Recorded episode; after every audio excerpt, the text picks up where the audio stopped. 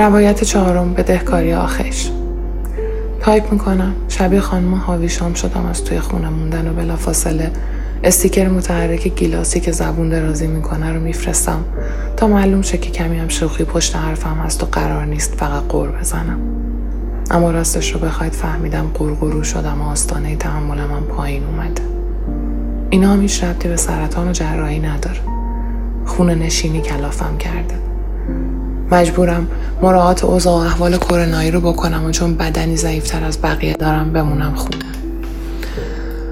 در واقع توی اون جدولی که دست به دست میشه که کی باید بیشتر مراعات کنه، من توی دسته بیشتر مراعات کننده ها هستم و این تلخ‌ترین واقعیت این روزهای زندگی منه. همیشه فکر میکردم ورزش و اون مکانیسم دفاعی تنزی که دارم توی روزهای سخت به دادم میرسه. ورزش تا حدودی کمکم کرده تا عوارض جراحی کمتر باشه و به قول جراح شناگری طول مدت نقاهت جراحی رو برایم کم کنه. اما مکانیسم دفاعی تنزم کجاست؟ نمیدونم. دکمه‌شو گم کردم و هرچی میگردم هم پیدا نمیکنم. بیماری رو هم مسبب این ماجرا نمیدونم.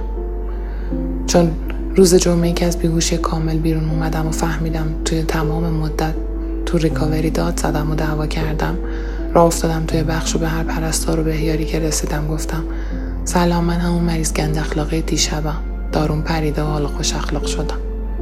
انقدر سر به سر گذاشتم و خندیدم تا باور کنن خود واقعیم آدم دیگه‌ایه که بلده بخنده و بخندونه. اما از جمعه تا امروز انقدر خونه نشینی رمق گرفته که دیگه یادم میره بعد سر به سر آدم رو بذارم، توی دای شاد و شنگول بنویسم و حتی توی این شرایط یادداشت‌ها نباید خیلی ناامید کننده باشه.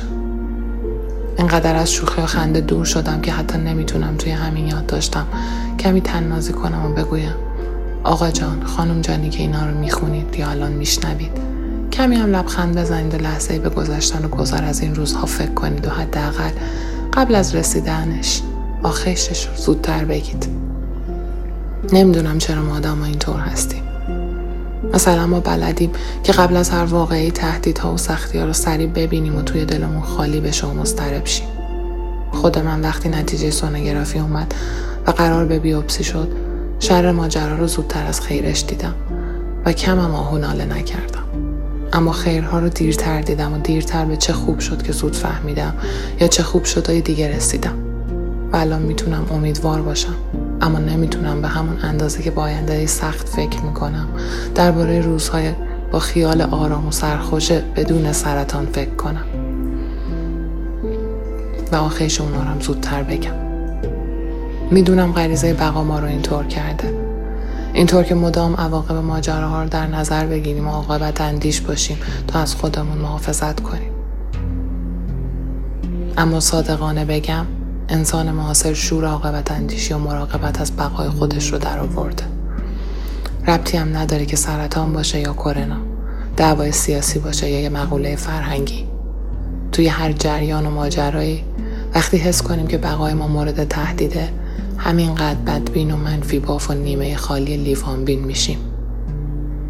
اشتباه نکنید، قصدم این نیست که بگم باید سرخوش بود و نیمه پر لیوان رو دید یا به شکل مبتذل و کلیشه‌ای مثلا شبیه مجریای رسانه ملی مدام پروانه‌ای طور از امید و خیال گفت.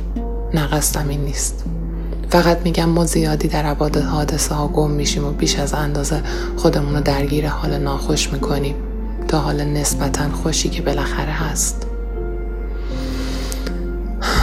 برای همینه که چه بیمار باشیم و چه نه، چه در سختی باشیم و چه در خوشی، چه درگیر و چه راحت، همه ما انگار یک آخیش بلند و کشدار و عمیق از ته دل به زندگی بدهکاریم.